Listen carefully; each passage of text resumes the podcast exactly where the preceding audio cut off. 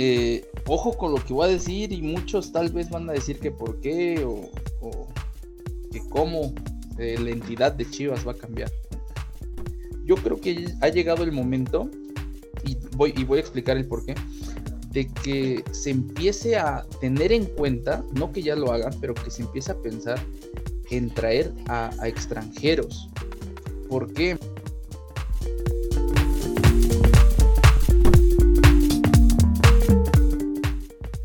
Más de los 40 millones de Chiva hermanos que se conectan a Dosis Chivas y que nos escuchan en México y más allá de nuestras fronteras. Un espacio donde estarás informado diariamente sobre el acontecer del cuadro rojiblanco con todo el análisis de cada uno de sus partidos en la Liga MX. No olvides que puedes sintonizar nuevos episodios de lunes a viernes a través de Spotify, Anchor FM, Apple Podcasts, Breaker, Google Podcasts, Radio Public y todas las plataformas donde encuentres nuestro contenido de dosis chivas. Y ahora sí, comenzamos.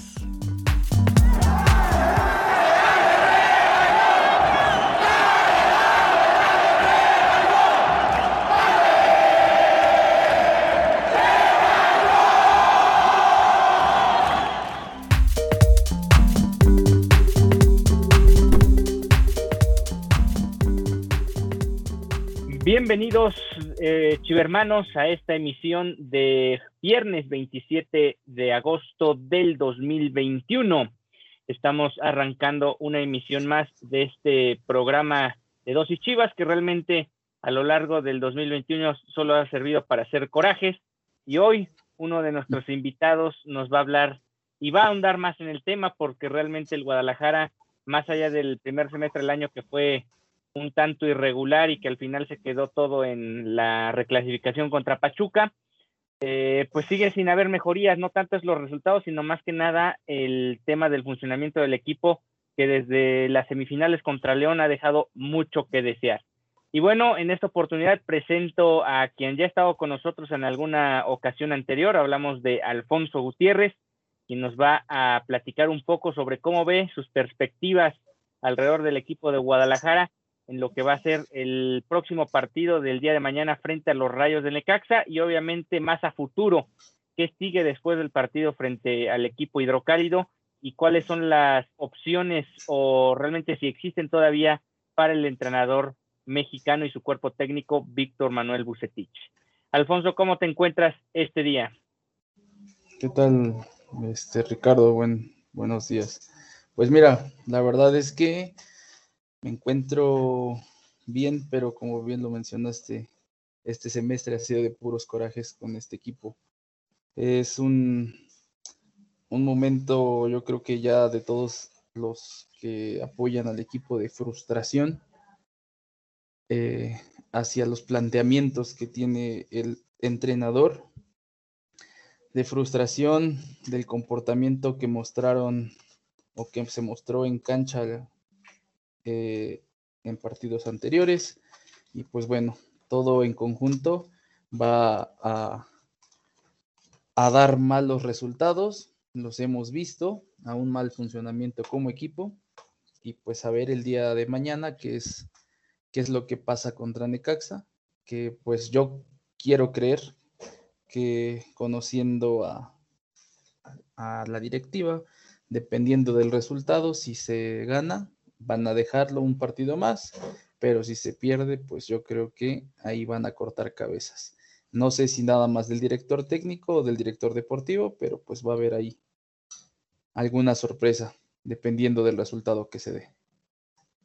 Mira, ahora lo mencionas con el tema de Ricardo Peláez y si quieres más adelante tocamos esa, ese punto, pero sí me gustaría ahondar más en el tema de Bucetich. Eh, este fin de semana se juega contra los Rayos del Necaxa el sábado a las 5 de la tarde, tiempo del centro de México. Em, después de este partido viene la primera fecha FIFA de este ciclo futbolístico, de este año futbolístico, que nada más y nada menos incluye los tres partidos de eliminatoria en el caso de la selección mexicana rumbo a Qatar 2022. Más allá de eso y eh, de lo que puede hacer el equipo mexicano en su visita tanto a San José como a Panamá y, también antes recibiendo al equipo de Jamaica. Aquí lo interesante es que se presenta una excelente oportunidad para la directiva, en este caso para Ricardo Peláez y el propio Mauri Vergara, de cambiar o de darle una vuelta al timón, porque más allá del resultado que se pueda sacar contra el equipo de Necaxa, eh, está la posibilidad de que si llegas a contratar un nuevo entrenador para este partido, más bien para el siguiente partido, para el que va a ser dentro de dos semanas, va a tener precisamente eso, tiempo, no mucho, pero sí va a tener un poco más de tiempo de otro momento en el semestre donde probablemente sea más complicado hacer este cambio o este ajuste en la dirección técnica. No sé cómo lo veas tú. Sí, sí, sí, como, como bien lo mencionas, es, es una, una eh, no sé si llamarle fortuna, si es que se da el cambio de director técnico estas dos semanas que se tendrían como, como pausa para el siguiente partido. Y pues bueno, si se da, eh, pues creo que sería importante ese tiempo para que los jugadores puedan cambiar de chip, por así decirlo, y que pues bueno, se den cuenta eh, de, de dónde están, ¿no? Porque pues desde la salida de Almeida, creo, este, ningún técnico los ha hecho como que despertar de, cierta manera, entonces pues, sí se necesita alguien en caso de que se llegue a dar la salida de Bucetich y todo dependerá del resultado del día de mañana, pues este, alguien que los, que los motive, que los despierte, que los haga ver que, que pues no es un equipo pues tan mediocre, por así decirlo. y, estas dos semanas pues van, a ser de, suma importancia, ya sea que se vaya o, se quede se quede Bucetich. Desafortunadamente, pues la mala costumbre del fútbol mexicano y en los últimos años de Chivas es cortar cabezas de técnicos a mediados de temporada o a media temporada. Y eso pues también no, pues no deja que el técnico entrante haga o dé su mejor trabajo. Pero pues bueno, son dos semanas que se van a tener, que pues para quien llegue o si es Bucetich, pues ojalá y, le sirva, ¿no? Sí, de alguna manera el equipo eh, va, va, a poder entrenar todo lo que sea posible en estas dos semanas con o sin Bucetich o con otro entrenador. Aquí lo más interesante de, de esta situación es que, digamos, aquí hay una situación con jiribilla para toda la afición ¿Por qué? Porque de alguna manera una muy buena parte, si no es que la gran mayoría o todos, no sé si todos, pero sí al menos una muy buena parte de la afición, ya no quiere que este entrenador continúe en el cargo. Tú desde tu punto de vista, obviamente es difícil pensar, no, pues que pierdan este partido contra Necaxa o que no lo ganen, porque se habla, se habla incluso de que aún empatándolo se iría Bucetich. Eh, ¿Tú prefieres que el equipo gane el partido sobre todas las cosas o si prefieres que venga esa derrota o ese empate contra Necaxa para que se dé el cambio en la dirección técnica? Mira, eh, en días anteriores platicando contigo, te decía que pues ya estaba cansado de, de, esta situación que se vivía. Y tal vez sea erróneo lo que vaya a decir, porque como bien mencionas, este, pues no es como que alguien espere que le vaya Chivas siquiera que pierda. Sin embargo, desde antes que iniciara y como se terminó el, el, torneo anterior, yo decía, pues bueno, ya es tiempo de, de que Bucetich ya vimos que no es un técnico para Chivas, es un técnico para equipos medianos, por así decirlo, pero un técnico para Chivas no lo es porque vimos que le costó mucho trabajo, independientemente de que si tenía eh, o si le habían traído jugadores o no. Llegó el momento y se ve hasta la fecha que, que hay momentos en los que su planteamiento está totalmente perdido. Y regresando nuevamente a la pregunta, yo prefiero que pierda, que se haga una reestructuración inmediata en esas dos semanas, eh, se mencionan muchos nombres, ¿no? Pero quien llegue, que, sea alguien que les haga ver a, los jugadores, insisto, porque no nada más es el técnico, yo creo que también los jugadores tienen muchísimo que ver, que, están en Chivas, que es un equipo que no puede estar en, los lugares que está. que el torneo mexicano te permita pasar en el doceavo lugar, por ahí en los últimos tres partidos los ganas y por ahí otro equipo que iba en el 11 pierde dos y se dan combinaciones, es un poco mediocre, por así decirlo. Pero pues yo creo que, es momento de que haya un cambio. Y te repito lo que mencionaba en la, pregunta anterior. Es malo porque pues a media temporada estás cortando cabezas, pero pues es necesario, yo creo, ya ahorita para, para Chivas. Sí, lamentablemente este, pudiste haber aprovechado antes todo el verano, tuviste para haber hecho el cambio de dirección técnica, no se hizo y ahora lamentablemente parece que todo va a apuntar a que se realice este cambio. Yo también lo veo en, la, en, la, en una situación o la misma sintonía que tú. ¿Por qué? Porque de alguna manera el partido contra Necaxa realmente es ganable. partido es un, es un duelo donde el equipo de Guadalajara, jugando más o menos mal, puede incluso sacar la victoria. Eh, eso de alguna manera maquillaría todo, vendrían otro tipo de partidos y seguramente, o más bien lo más probable es que el equipo siga sin mejorar, como ha sido prácticamente eh, el poquito año y cachito que lleva Bucetich al frente de este equipo, donde realmente a lo mejor se puede medianamente justificar el tema de las primeras siete, ocho jornadas cuando estuvo al frente de ese equipo que, llegó a las, que llegó hasta las semifinales, sin embargo, a mí sí me dio la impresión de que el equipo nunca fue avanzando. Por ahí tuvo un buen partido contra Pumas, uno bueno contra Monterrey, recordarás, o algunos minutos buenos contra Monterrey, donde ganan el partido en las últimas. Luego vienen los tres chicotazos, donde también tú y yo lo habíamos aplaudido. Fueron planteamientos tácticos que más allá de los goles fueron importantes por parte del entrenador.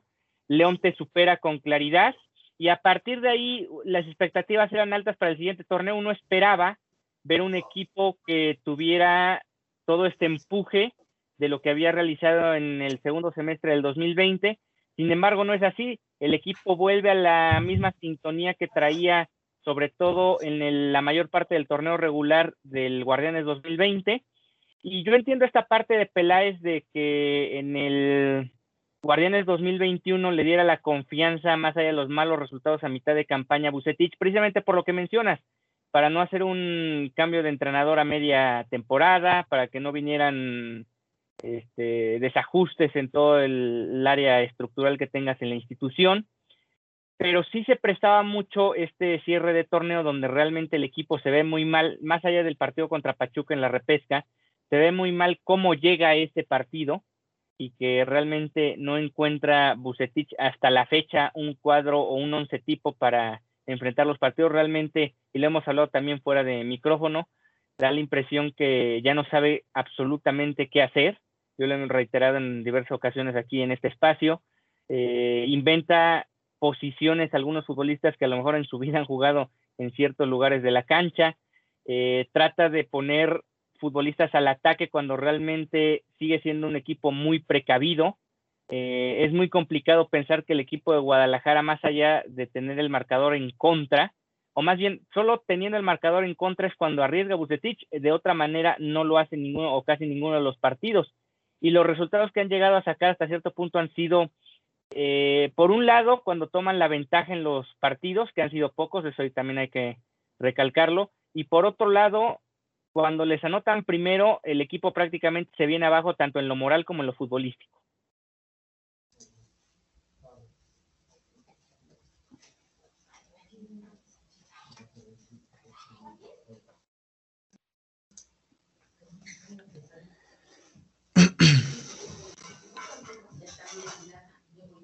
¿Sí?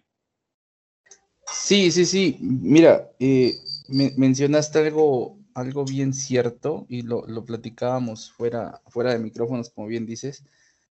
Termina Bucetich eh, en las semifinales contra León después de haber visto un, un partido, yo creo, de aplaudir de Molina, un gran partido también para aplaudir de Oribe.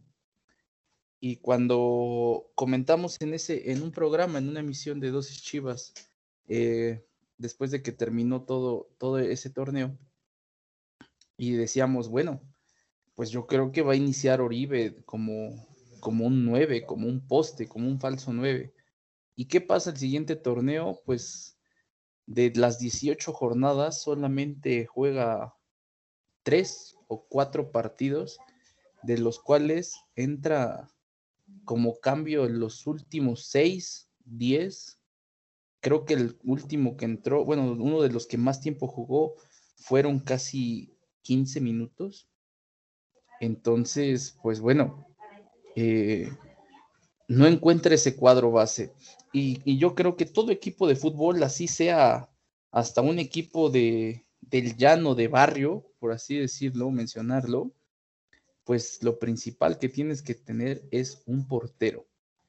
Y lo hemos visto con los cambios que ha habido con Toño, y por ahí la riega una o dos partidos y va Gudiño, eh, la vuelve, por ahí tiene un error y pues va Toño de nuevo. Entonces, pues bueno, yo creo que desde ahí va el primer error. Posteriormente en la defensa, pues vemos que igual por lesión con Irán Mier, eh, por ahí algunas, este, algunas, algunos llamados de, del TIBA, eh, etcétera, pues bueno, no se logra concretar un, un cuadro. Em, los cambios de posiciones para jugadores, lo, mencionábamos hasta eh, como burla platicando, que bueno, ponías al chino Huerta casi ya como un defensa, como un lateral, este, al delantero ya casi lo tenías como medio, y mencionas, dice, cuando se ve abajo en el marcador, se ve agresivo, pues yo cambiaría la palabra agresivo por que no tienen, bueno, sin idea, yo les diría que sin idea te vuelves agresivo, porque cuando te haces agresivo, metes por ahí un 9 que te retenga la bola, ¿ok? Y aquí no. Aquí definitivamente eh, es no, tener idea de lo que quieres hacer y nada más estás pensando en gol, gol, gol, gol, pero pues no sabes ni cómo lo vas a meter. Eh, entonces, yo creo que eso es lo que ha hecho o es lo que está provocando que, varios eh, aficionados, seguidores del equipo, eh, estén ya con la idea en mente de, que se vaya, de que se vaya este Víctor, Víctor Manuel Bucetich. Y pues bueno, eso lo sabremos yo creo que el sábado por la noche o el domingo por la mañana. Sí, mencionas lo de los porteros a lo mejor ahí sí, ahí ha sido más, más notorias las fallas de los, los dos jugadores. Sin embargo, por ejemplo, en la lateral izquierda parece como noviazgo de adolescentes. Eh, estás bien con Mayorga, entonces juega. Si algo hace mal Mayorga, entonces lo siento y pongo a Ponce. Y así también lo ha hecho durante buena parte de su gestión con el equipo de Guadalajara, en esa posición, en la portería, en el eje del ataque, no tanto a lo mejor en el centro delantero, porque realmente tampoco es que tiene muchos futbolistas, aunque bien menciona lo de Oribe Peralta, incomprensible que no haya tenido mucho más minutos. Eh, es de esos pocos jugadores de la plantilla que poco le puede recriminar, pues ¿qué le puede recriminar si ni siquiera lo meten a jugar? Ahora, obviamente Molina mencionaba en la semana, que ya es como disco rayado lo de Molina, porque cada semestre sale en la jornada 6 o 7 a decir la misma declaración, de que el equipo, eh, más bien que los principales responsables son ellos, que ya no es, ya no es justo que se vayan los entrenadores, etc, etc. Ya es el mismo disco que ha mencionado semestre tras semestre, porque lamentablemente el equipo siempre arranca mal. No sé cómo le hicieron eh, hace un año para meterse a la liguilla, pero siempre arranca mal desde que, incluso con Almeida, los últimos dos torneos de Almeida arrancaron mal, y de hecho eso costó las clasificaciones en aquella oportunidad. Eh, los futbolistas en este caso Molina culpa mucho o le pone mucha responsabilidad a los futbolistas.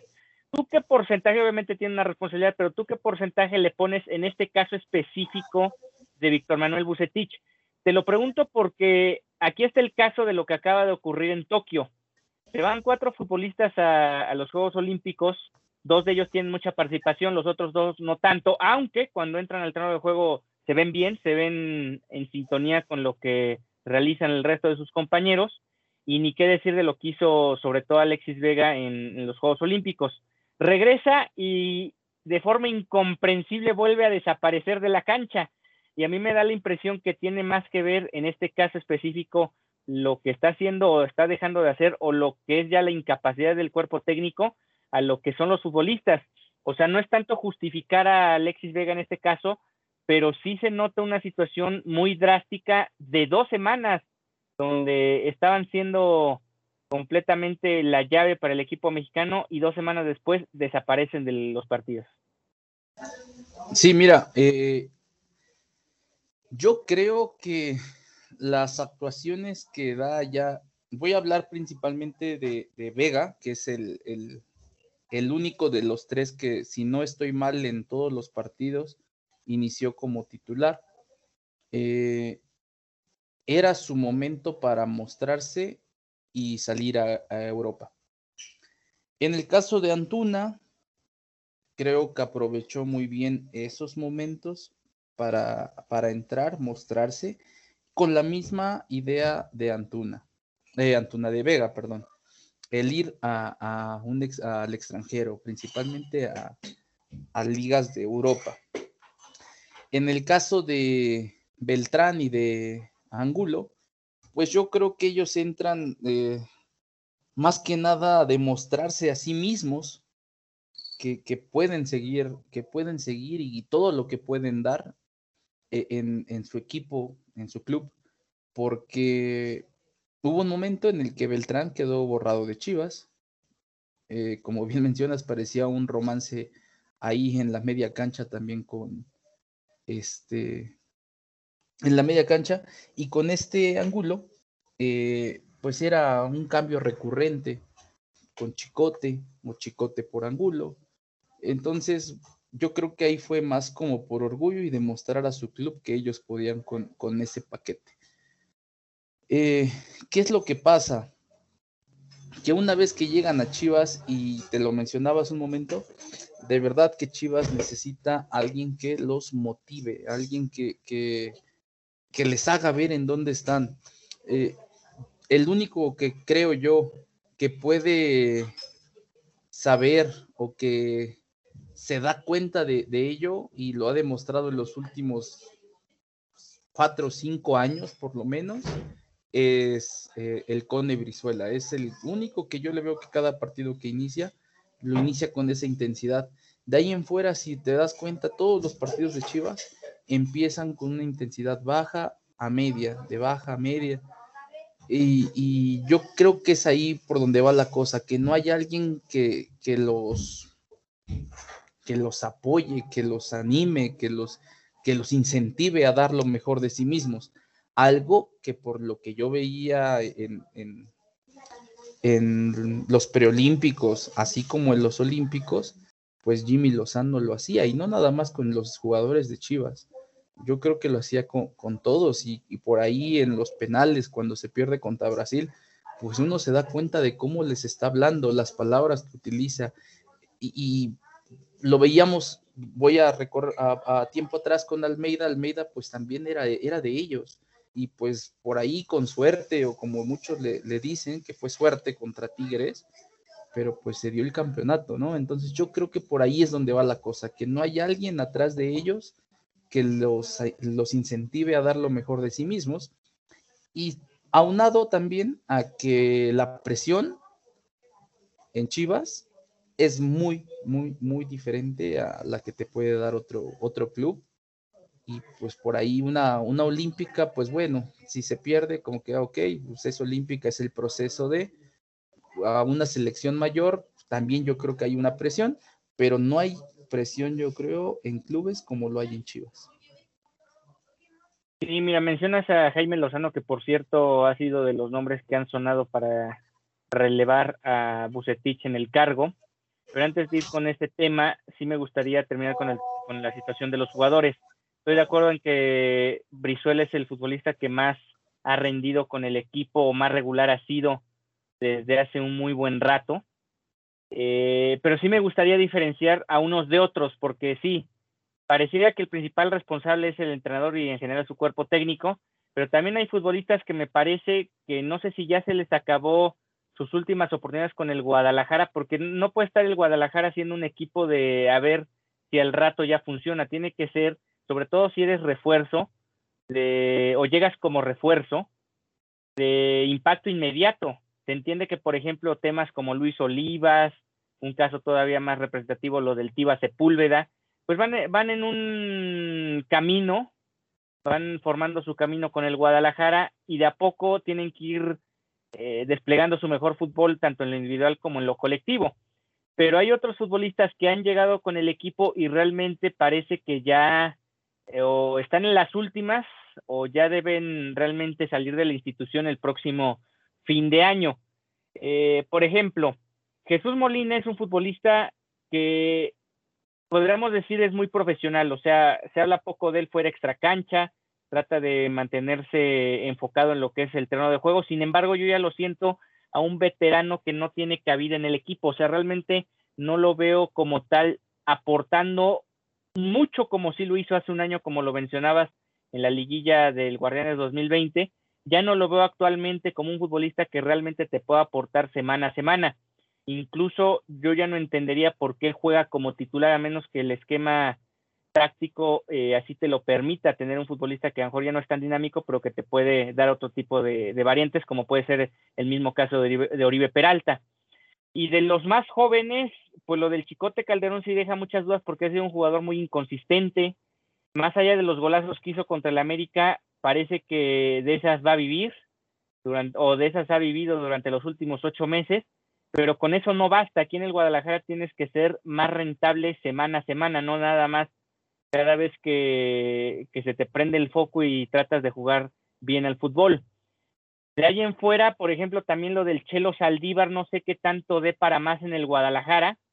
Hoy en día, con la salida de Macías y la poca flexibilidad que tiene en ese caso Bucetich en esa posición, se antoja complicado que alguien más tome la posición de nueve, pero tampoco creo que el Chelo Saldívar sea una solución de gol o un, referente de nueve como tal al ataque.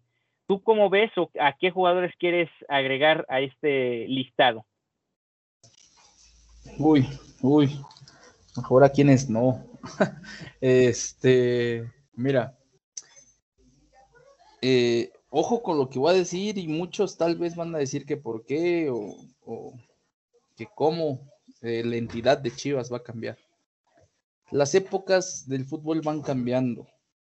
Ya nos dimos cuenta y que pues bueno, el fútbol hasta cierto momento se ve ya más por negocio que en sí como en tiempos anteriores. Eh, yo creo que como tal el fútbol, el futbolista mexicano entra en una zona de confort por los altos sueldos que percibe. Y por eso es que Chivas no ha traído a jugadores de talla como los pudo traer en su momento. Háblese un Ramón Ramírez, háblese un Osvaldo Sánchez, un Ramón Morales, eh, un Francisco Palencia, eh, en dado caso, no tuvo la, fortuna por ahí de, salir campeón en, el contra Pumas, pero pues bueno, yo me acuerdo de grandes actuaciones, eh, en, principalmente en Libertadores. entonces, ahorita como tal el mercado para jugadores que, que pueda traer Chivas se le complica demasiado por los altos costos que le ponen. Y aquí es donde te decía, ojo, porque pues bueno, la, identidad de Chivas es jugar con puro mexicano. Yo creo que ha llegado el momento, y voy, y voy a explicar el por qué, de que se empiece a tener en cuenta, no que ya lo hagan, pero que se empiece a pensar en traer a, extranjeros. ¿Por qué? Porque nos damos cuenta, un ejemplo de Saldívar, que ya cuántos años lleva, ya salió a Monterrey, salió a Puebla como para foguearlo, y que regresa y pues de 10 aporta 4. Eh, un caso más de Chino Huerta lo platicábamos cuando me cuando en, diciembre regresaba al, equipo. Yo te decía, bueno, pues en Mazatlán jugó muy bien, pues yo creo que va a venir a romperla. ¿Y qué pasa? Viene y desaparece Huerta, se le ven las ganas a veces, a veces no, y pues tampoco es como para, para estar eh, en esa, en esa forma en Chivas. Viene, eh, este, ahí está el caso de Ponce, que yo lo veía jugar en Toluca y decía, wow, este, ¿por qué lo dejaron ir? O sea, muy buen lateral. Regresa Chivas y bueno, no sé qué pasa ahí, que algo ha de tener o algún contacto ha de tener por ahí, en donde pues no lo más, no lo mueven, no lo mueven de esa lateral. Eh, viene Mayorga y por lo mismo pues no, no, le dan la oportunidad y por ahí cuando le dan la oportunidad con la presión, etcétera, y por querer tener el, el puesto, llega un error o dos y pues bueno, vas de nuevo a la banca. Eh, hay situaciones de esas en las que yo siento que el jugador no está comprometido y no sabe de verdad lo que es Chivas. Y, explico lo del extranjero. Yo creo que si tú le dijeras a un extranjero, ¿te gustaría jugar en Chivas? De 10 extranjeros, al menos 8 te dirían sí. Y lo harían, una, para mostrarse, porque sabemos que Chivas es una, es una gran puerta para, salir y a, grandes equipos. Lo hemos visto con, jugadores que han salido de, la cantera de Chivas y que han jugado en Chivas y han salido a, otras ligas. Y yo creo que eso ya es lo que se tiene que empezar, empezar a considerar para, para siguientes años, porque de verdad el futbolista mexicano está en su zona de confort, el futbolista mexicano, principalmente el de Chivas, dice, ok, pues es Chivas, me están pagando bien, la afición no, no, no, se me exige, no me exige tanto, como que pues ya está acostumbrada, el dueño como que pues está más enfocado en sus negocios que en el equipo, entonces yo creo que por ahí va la cosa y pues yo quiero creer que esa, esa situación que te comento no tarda en, que se llegue a dar. Y la salida de muchísimos, ¿eh? muchísimos jugadores que te digo que, que no saben en, qué equipo están de verdad. Pues mira, pones un tema bastante interesante que seguramente va a reventar las redes cuando subamos esta emisión de Dosis Chivas. Eh, de hecho, me parece que a la hora que compartamos esta publicación, sobre todo en Instagram, vamos a dejar la pregunta abierta. Vamos a ver qué tanto la afición de Guadalajara coincide o no contigo con esta idea, no tanto de ya hacerlo como bien mencionas, pero sí de ya empezarlo a tomar en cuenta y que a lo mejor no podría iniciar tan drásticamente trayendo de una un extranjero, por decirte, de Perú o de Argentina. Tal vez puedes iniciar con lo propio que hay en casa, eh, o me refiero al fútbol mexicano, y no necesariamente los mismos extranjeros, sino los propios naturalizados. Ahorita tomabas el ejemplo de, mm, del Chelo Saldívar, que realmente Guadalajara no tiene un nuevo nominal. Hasta antes de que se fuera JJ Macías, tampoco había sido eh, la maravilla con el Guadalajara. Sí anotó algunos goles en el torneo anterior, pero tampoco fue la maravilla. Y realmente Guadalajara, hablando en ese contexto de futbolistas mexicanos y en lo particular centros delanteros, pues realmente no tiene opciones la única opción viable, digamos, sería traer al Mudo Aguirre, pero el gran problema de esto es que solo tienes una carta, o sea, prácticamente por descarte tienes que traer a ese futbolista.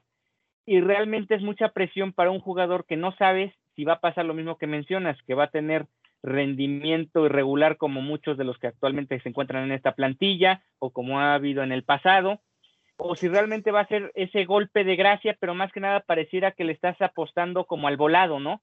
A tirar los dados y a ver, a ver si te sale 12 y con eso ya pegas el, el golpe de autoridad con el equipo, pero si no, pues vas a tener otra vez flaqueza en la posición. Ahí está también la opción de Henry Martin, pero ahí está también el tema del romanticismo de si lo traes o no, y obviamente el tema económico tiene mucho que ver en todo esto tanto, tanto el Mudo Aguirre como Henry Martin no le van a costar tres pesos al Guadalajara y sigue siendo el mismo círculo vicioso que me imagino que es al que te refieres con el tema este de que realmente el contexto futbolístico, tanto en el mundo, pero principalmente a lo que nos atañe, que es el fútbol mexicano, ha cambiado y sí sería bueno que más allá de romanticismos, obviamente tu idea, muchos puristas lo van a condenar van a querer ponerte en la hoguera. De uno de ellos. ¿eh? Sí, pues sí, pero, pero creo que tienes razón en este sentido de que no tanto de ya hacerlo ahorita, pero sí ya empezarlo a considerar por el, por el contexto que se vive actualmente. O sea, no puedes seguir dependiendo de exclusivamente futbolistas mexicanos. Se habla mucho de producirlos, pero ¿cuánto te cuesta, digamos, en tiempo, no tanto económicamente, pero sí en tiempo producirlos? O sea, ahí están los, los claros ejemplos de Luis Olivas y el tío Sepúlveda. Tal vez ellos podrían tener un mucho mejor avance futbolístico en lo individual si estuvieran mejor arropados con otro compañero en la defensa central, que no fuera, por ejemplo, el mismo Mier, que realmente en el Guadalajara tampoco ha rendido, esa es la realidad. Y a lo mejor otro futbolista de otro corte o más joven o con mayor calidad o en mejor momento podría aportarle mucho más al Guadalajara. Pues vamos a dejar esa pregunta ahí abierta para lo que nos diga la gente. ¿Algo que quieras agregar antes de pasar con los entrenadores? Pues sí, sí, sí, mira, eh, eh, como para terminar, y, también lo platicábamos fuera de micrófonos, eh, en cuanto a la selección mexicana, yo estaba en desacuerdo de los naturalizados y lo sigo estando, pero estamos hablando de qué es quien que te representa como país. En el caso de Chivas, es, es diferente porque aquí ya se maneja como un club que su identidad, pues sí, es siempre haber sido eh, estar o estar conformada por, por puro mexicano. Un purista, como bien mencionabas, eh, era yo, que yo decía, no, jamás, ¿cómo? ¿Cómo van a traer a Chivas a, alguien extranjero? Si es la identidad, es, es como sus spots publicitarios, ¿no? en sus playeras, en sus redes. Somos el corazón de México. ¿Cómo? O sea, no, no, no puedes traer a un, a un, a un extranjero.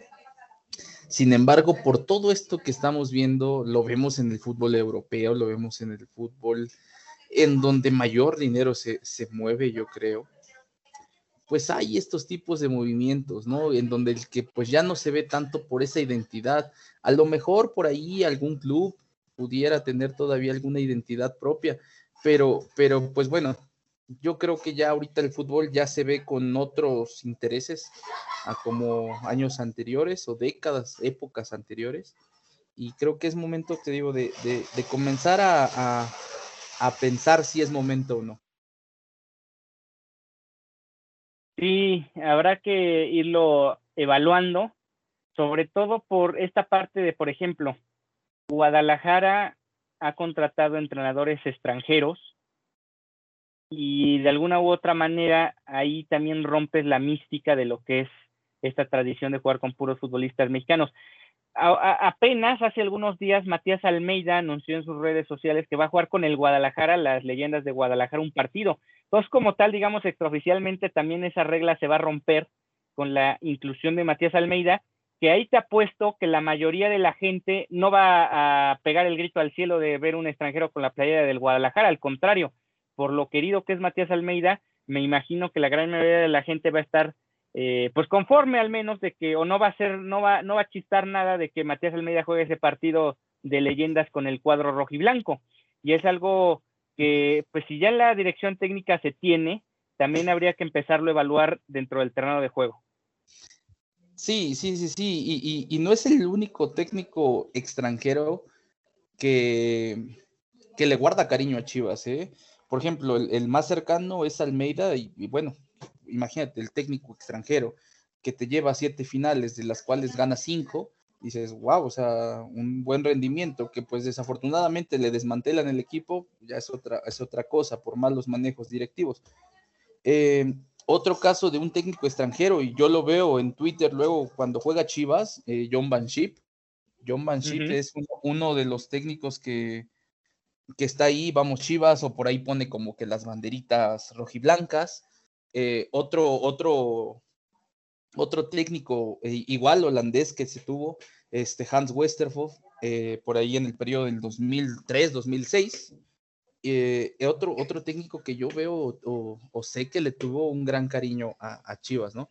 Entonces yo creo que es momento de comenzar a analizarlo, se va a poner en, una mesa muy, muy, muy grande a discusión. Y, pues bueno, ya veremos. Y también va a depender mucho de, del dueño, que en este caso, pues bueno, a Mauri, pues por lo que hemos visto, pues es un tanto necio.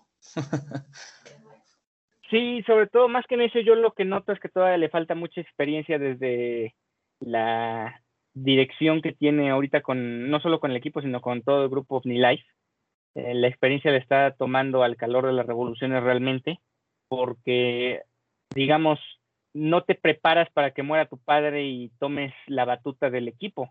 Esas son situaciones que más allá de que estuviera enfermo su el señor Jorge Vergara, no necesariamente ya, ya tienes que estar listo en el momento que él deje de deje sus últimos suspiros en esta vida y continúe lo que pretendía su padre. Realmente es bastante complejo.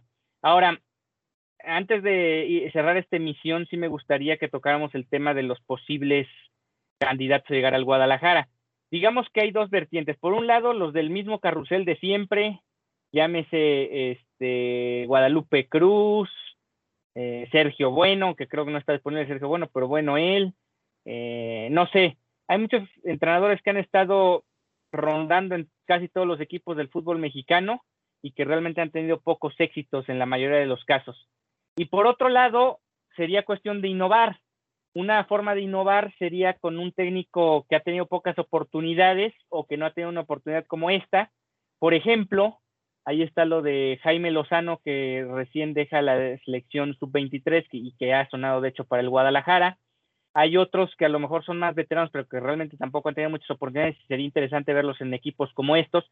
No es el caso a lo mejor de este que voy a mencionar, pero más o menos quiero que entiendas la idea de qué tipo de entrenador me refiero, como el Chelis, que realmente ha dirigido a muy pocos equipos. No sé si sea para el Guadalajara o no, pero que realmente tampoco han estado de allá para acá con los equipos. O de plano ir a la fórmula Almeida, no necesariamente que traigas al mismo Matías, sino a alguien del extranjero que a lo mejor no estado en el fútbol mexicano, caso concreto lo que acá, lo que está haciendo el América con Solari, alguien de otro corte que venga a aportarte ideas frescas y sobre todo algo muy importante que tú mencionabas hace algunos minutos, que es el tema de la motivación del plantel.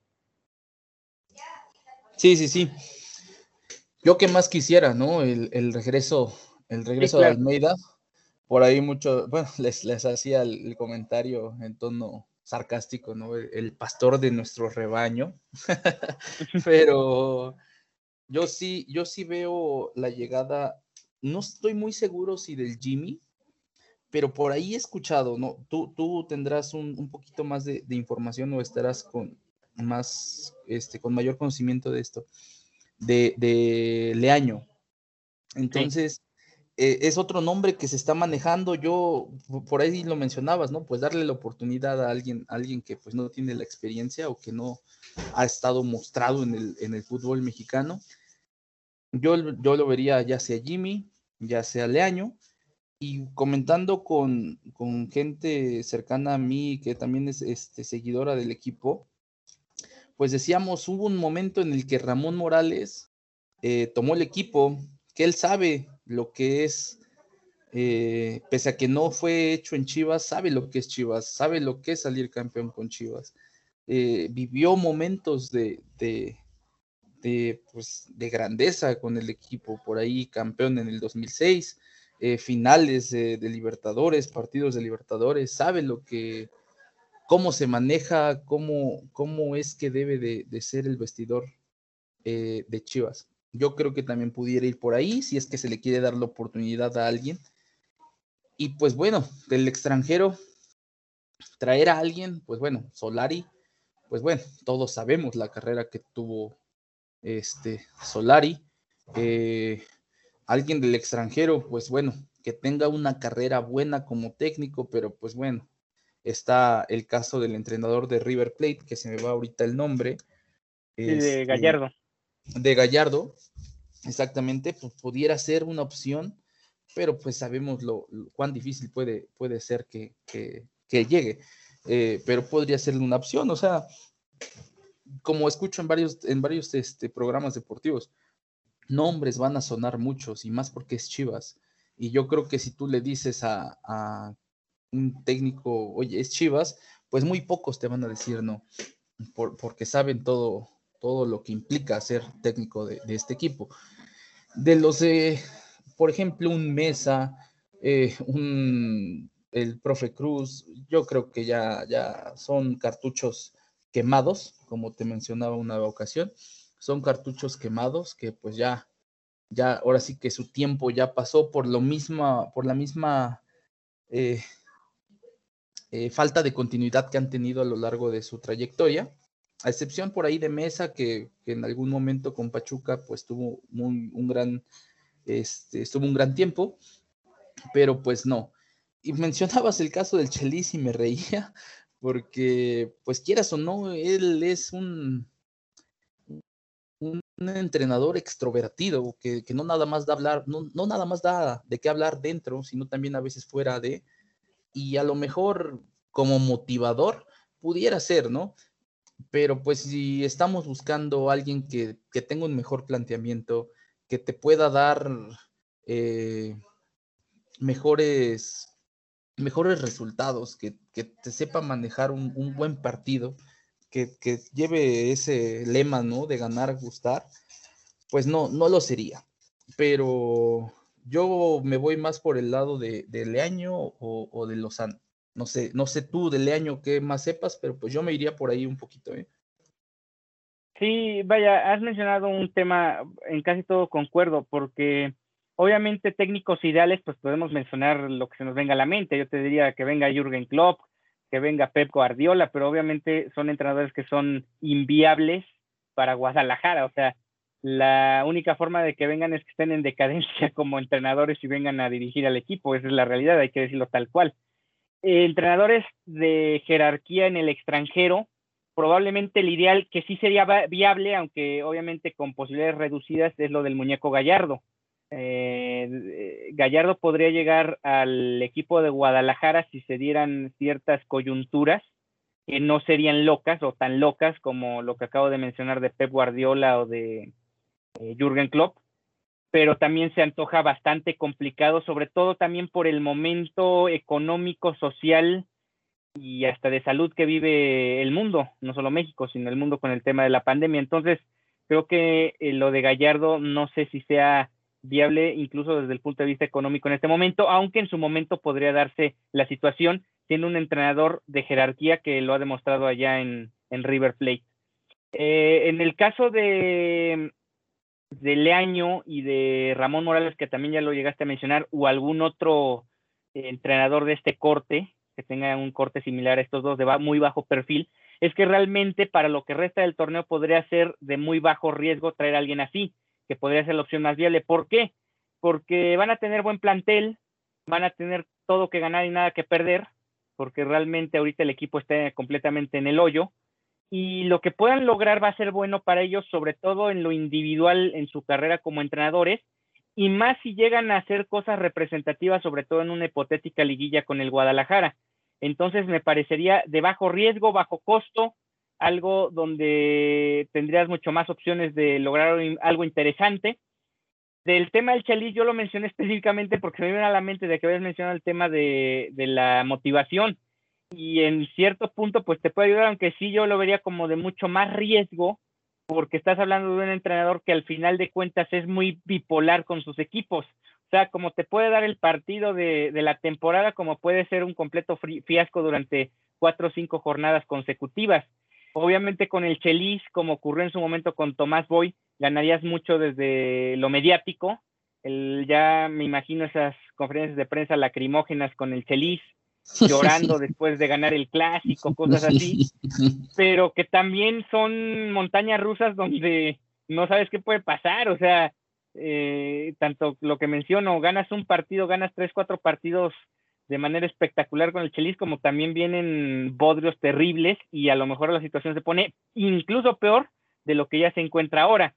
Y finalmente, que pareciera que lo del Jimmy Lozano es como la situación del escaparate es el que está en el aparador, es el entrenador de moda en este momento, el que tiene el absoluto reflector, pues obviamente sería em, muy, muy importante para él llegar al Guadalajara. Sin embargo, hay que ver cómo se maneja esta situación. Nunca hay que dejar de lado esta parte de que no es lo mismo dirigir un equipo con límite de edad y los tres refuerzos que llevaba, allá un equipo con la dinámica, con la jerarquía, la repercusión social que tiene el Guadalajara, porque más allá de que le fue muy bien en los Juegos Olímpicos, no deja de ser una situación donde realmente eh, él sabía que si, por ejemplo, se quedaban en la fase de grupos, se iba a tildar de fracaso y todo, pero no iba a ser tan grave como, por ejemplo, fracasar con el Guadalajara. A mí se me hace más grave fracasar con el Guadalajara que fracasar con la selección olímpica. Entonces, por ahí habría que, checar ese punto. Sí, sí, sí, definitivamente. Eh, si, se llega a llegar a Jimmy, es, es muy diferente al, proceso que, él vivió eh, en esta selección olímpica.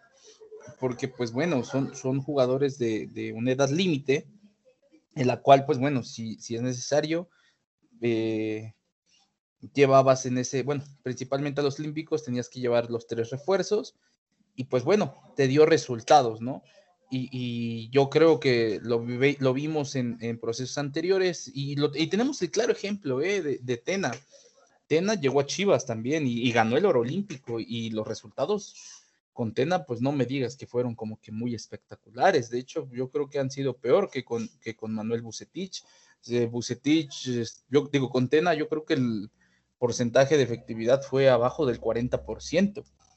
Entonces, todo eso también, también como que pones en una balanza, decir, ok, pues bueno, a ver, ya vino un, técnico ganador de, una medalla en, Olímpicos y bueno, los resultados no fueron iguales. Eh, cambian mucho las, las situaciones, ¿no? Y, y, más que nada te digo, yo creo que lo que llega a perjudicar mucho a jugadores, tanto como a técnicos, es esa presión que existe, esa presión que, existe en Chivas, ¿eh? Eh, en la que, pues bueno, escuchamos a, varios comentaristas, periodistas, analistas, que, no, se le, no se le presiona a Chivas. Yo creo que ya no se le presiona porque pues ya sabes que, que nomás aunque exista, exista esa presión o la estés ahí presionando, pues nomás no, no, no pasa nada, no pasa de, no pasa de ahí. Entonces, este, yo creo que sí, sí es de considerar también ver ese lado y por eso te decía, yo creo que va más por el lado de, de Leaño, que por ahí te está, este, eh, está haciendo o queriendo picar piedra, por así decirlo, empezando su carrera de, de primero como que de deportivo, bueno, en el ámbito más de, oficina, y, ahorita pues yo creo que ella quiere dar ese, ese pequeño ese pequeño saltito. Y como bien dices pues ese es un bajo riesgo no en donde pues no hay mucho que perder y tiene mucho más que ganar. Y no me asustaría a que si se pierde el día de mañana el día lunes salga como un técnico interino y después reafirmarlo para el resto de la temporada por ahí con uno o dos partidos empatados o ganados y viniéndose estas últimas dos semanas de septiembre, que son las más fuertes, por ahí con partidos de clásico de, América y, y por ahí este, Pumas, este, yo creo que por ahí va a andar la cosa, dependiendo de ahí resultados eh, interino y si se da, lo refirmamos y se queda hasta el final de temporada. Y pues bueno, yo creo que eso, eso sería, al menos para mí, lo, lo mejorcito por ahora y después a replantear todo e-, en el invierno. Ahora, llevamos ya 52 minutos de charla. Tú lo mencionaste al inicio de este programa, lo de Ricardo Peláez, que no me, gustaría que antes de finalizar, si tocáramos un poco el tema. Realmente del partido de mañana poco les hablamos porque hay poco que decir. Bucetich, podemos decirles una alineación tipo y Bucetich mañana pone al chino Huerta de lateral izquierdo entonces es complicado hablar del partido de mañana tomando en cuenta que ya estamos a la altura de que Bucetich en el 11 que pone en el terreno de juego puede ser cualquier cosa. O sea, puede jugar Oribe Peralta de extremo, puede jugar Brizuela de lateral, no es raro verlo ya. Entonces hablar del partido de, de mañana realmente es ocioso, más bien hay que ver cómo se desarrolla el mismo hay que ver cuál es la actitud de los jugadores, porque también hay, hay que denotar si ya ellos, ya ellos empiezan a sentir ellos mismos si ya es el final o no de, de esta era de Bucetich. Pero bueno, vamos con el tema de, de Peláez. Tú mencionabas que a lo mejor incluso podría ya venir, creo que eso entendí, un cambio en la dirección deportiva. Yo mencionaba también que le aplaudí de alguna manera que le dio la continuidad durante el semestre anterior hasta finalizar el mismo, dado que es poco asertivo o, tiene, vas a tener poco éxito si lo haces a la mitad de un torneo, más allá de lo que haya acontecido hasta, la, hasta el punto donde venga ese cambio de entrenador. Sin embargo, ahora viene la disyuntiva de qué debe ocurrir con Peláez. Tú, por ejemplo, más allá de hablar al calor de la situación, ya poniéndolo en paños fríos, ¿tú consideras que realmente Peláez se tendría que ir del equipo? Y esto te lo pregunto porque es cierto que Peláez es un, un personaje que le entra todo, le entra la polémica, le entra a las declaraciones, eh, le entra, no, no tiene miedo en decir que el equipo tiene que ganar o que tiene que estar permanentemente jugando liguillas, ni tampoco tiene miedo en decir que el equipo está fracasando, como si otros directivos, otros futbolistas u otros entrenadores ocurre en este fútbol. Pero también es cierto que da la impresión que ha cometido algunos errores dentro de esta gerencia. Errores que al final de cuentas, no sé si en la gerencia deportiva tenga que ser más a largo plazo esta medición de su trabajo con el equipo. No sé qué opines tú. Sí, mira, este, en el caso de Peláez, y, lo, mencioné en, en, un inicio porque pues él fue el primero que cuando llegó, pues yo creo que como todos, ¿no? Las promesas, ¿no? Eh, esos, esos puntos que todos decíamos, wow, creo que sí, vamos, hubo, una buena elección. Trae refuerzos, los primeros dos refuerzos, que fueron Angulo, Chicote. Eh, por ahí, pues, se da la, la, la mala fortuna, ¿no? De, de, la muerte de Vergara.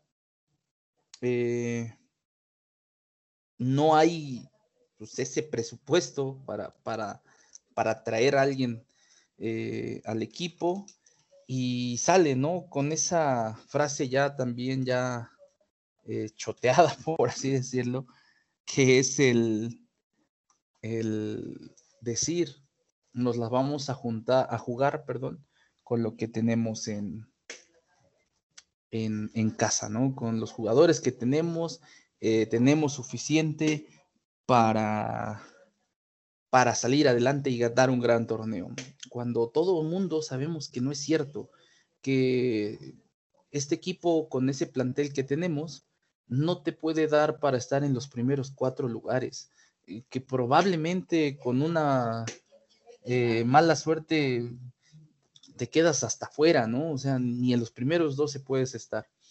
Entonces, yo creo que también tiene hasta cierto punto culpa desafortunadamente eh, le tocaron estos momentos, pero pues bueno, eh, voy a regresar un poquito a, lo que mencionábamos hace rato de Amaury Vergara.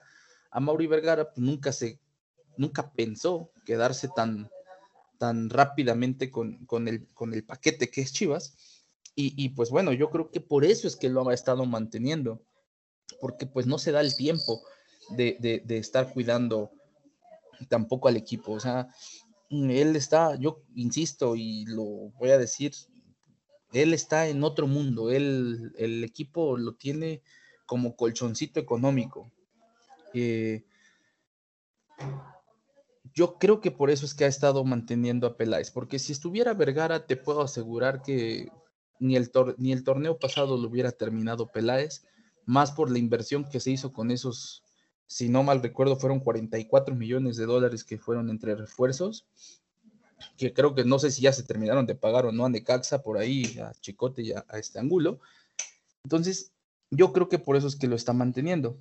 Sin embargo, no me sorprendería por ahí también algún cambio, pero pues bueno, regresamos a lo mismo de la dirección técnica, ¿no? ¿A quién pondrías como director deportivo? ¿A quién pones con, para, que, para que pueda con ese paquete, que esté de verdad preparado para poder eh, llevar a, un buen nivel a Chivas, ¿no? Es, muy complicado el tema, el tema de Chivas por, por el paquete, por la responsabilidad que conlleva. Sí, más que nada que si ahorita das el cambio de timón, sí sería importante que la dirección deportiva vaya en el mismo bloque, porque tendría poco sentido, por ejemplo, que tú traigas, regresando a nuestros ejemplos anteriores, al muñeco Gallardo, que es alguien quien en teoría tienes que basar un proyecto estable a mediano o largo plazo, y que en diciembre cambies de director deportivo. Sería una completa situación ilógica que haría el propio Mauri Vergara o, la, o, todos los que lo asesoren también en el cambio de dirección deportiva. Tiene que ser muy de la mano esa parte. A mí, por ejemplo, no me gustaba lo que hacía Vergara de que tuvo más directores deportivos que entrenadores. Y eso, en parte y durante varios lapsos de su gestión al frente del equipo, pues mantenía el equipo de alguna manera muy irregular en su accionar, todo a raíz de tener una volatilidad muy, muy fuerte en, el, en la dirección deportiva. Era impresionante cómo iban y venían gente de pantalón largo en, ese puesto y realmente Guadalajara durante, son contados con los dedos de las manos y nos sobran dedos de los directores deportivos que realmente tuvieron éxito con, con Vergara y éxito entre comillas porque al final creo que casi todos terminaron en malos términos con él o por lo menos no en los mejores. Entonces también habría que ver esa situación, cómo la va planteando eh, la directiva, en este caso, más que nada el dueño, Mamauri Vergara, eh, acorde a lo que se pretenda con el equipo. Porque si le vas a dar la oportunidad, en este caso hipotético, de que Bucetich fuera del equipo a Ricardo Peláez de elegir el próximo entrenador, entonces le estás dando también la confianza de seguir un proyecto más, el proyecto hasta donde tenga que llegar. Ahí es donde sí también tiene que ser muy inteligente a Mauri Vergara en cómo llevar esta situación porque, insisto, si vas a traer a alguien de jerarquía, dar un golpe en la mesa, tratar de ser mediáticamente hablando alguien importante en este inicio de mes de septiembre, que estamos a unos días de ello, pues tiene que ser acompañado de un proyecto y no nada más de, de de lo que yo opino y después vemos qué, qué ocurre con Peláez. Tiene que ir de la mano que al final ha sido el éxito de los grandes equipos, no solo en México, sino en muchas partes del mundo en la última época. Ahí está, eh, yo creo que el caso más representativo de todo esto es lo de Tigres. Sí, sí, sí, es, es, es como todo, eh, a, lo que le das continuidad eh, y te está, bueno, más que nada, te está dando un resultado y le das esa continuidad, obviamente, este, con el buen trabajo, con un buen, un buen trabajo en oficina, eh, con ese apoyo, esos incentivos que tú le puedas dar, en este caso a los jugadores, a los técnicos, vas a obtener buenos resultados. Y bien mencionas el, al equipo de, Tigres, ¿no? Que, que, pues bueno, está este Mejía Barón, estaba este Tuca, ahorita pues bueno, todo necesita también un recambio en, cierta, en cierto momento. Y, pues digo, aquí en Chivas yo lo veo más por el lado de que eh, Jorge, eh, Jorge Mauri Vergara, al no tener todavía el conocimiento completo de cómo es que de verdad se, maneja el fútbol mexicano, eh, lo, va a mantener un poquito y dependiendo yo creo que de este torneo se vería aquellos resultados. Y si no, no dudaría de que antes de que Mauri lo, lo, lo, lo cesara, fuera, fuera Peláez el, que renuncie, porque pues también estoy consciente o estamos conscientes todos de que pues bueno, cuando tú llegas a esa dirección deportiva en conjunto con el técnico, tú tienes que traer a gente. ¿Y a quién has traído?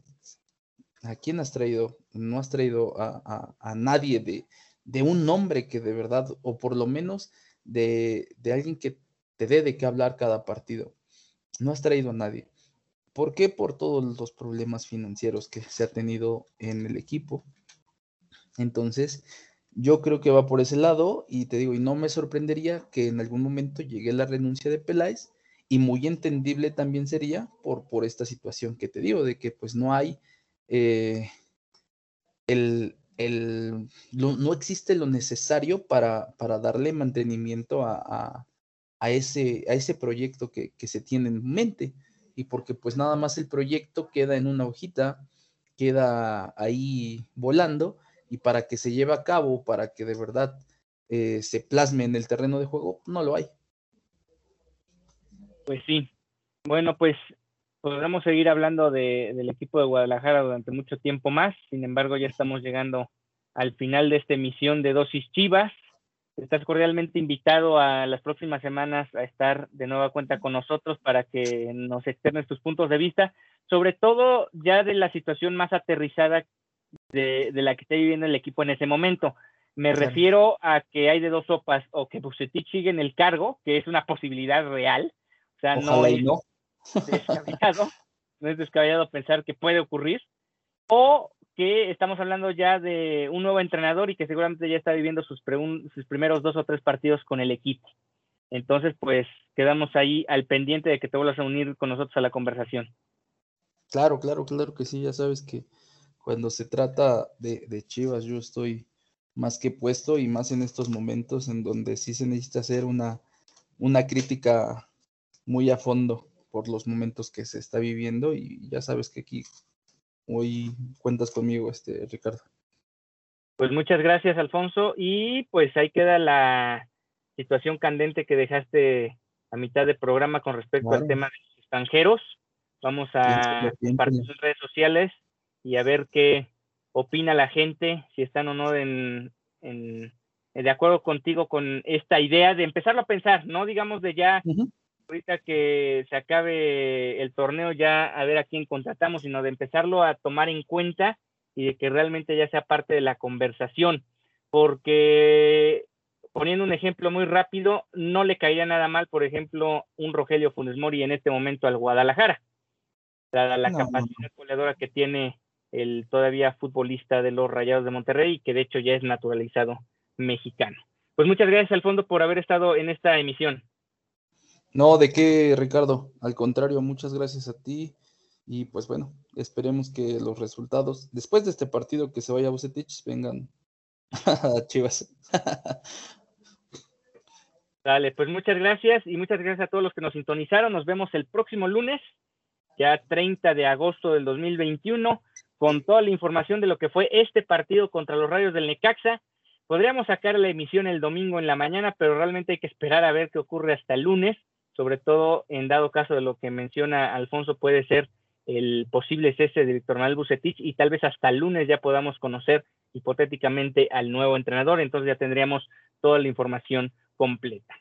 Que tengan excelente fin de semana y no se pierdan mañana el partido de Chivas contra Necaxa a las 5 de la tarde en el Akron a través de la plataforma de aficionados y también lo pueden seguir en distintas aplicaciones web y también en radio que si no mal tengo entendido lo pasa W, Estadio W pasa este partido.